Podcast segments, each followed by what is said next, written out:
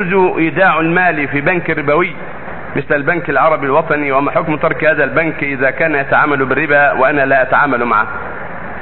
إيداع الاصل الاصل, الأصل لا يجوز إيداع الأموال في البنوك الربوي هذا هو الأصل لأن في ذلك اعانه لها على أعمالها الخبيثة. لكن إذا اضطر إلى ذلك وخاف على ماله فإنه يودع بدون شرط الربا يودع وديعة فقط من دون شرط الربا وإذا تيسر له أن يجعل صندوقا عند هذا في هذا البنك معه مفتاحه يحفظه عنده.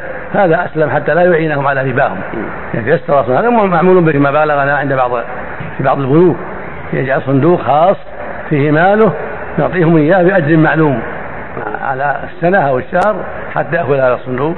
هذا أطيب وأحسن. فإن لم يتيسر ذلك جعله عندهم بدون ربا للضرورة فقط. أما إذا تيسر أن يودعه في محل غير ربوي هذا هو الواجب عليه.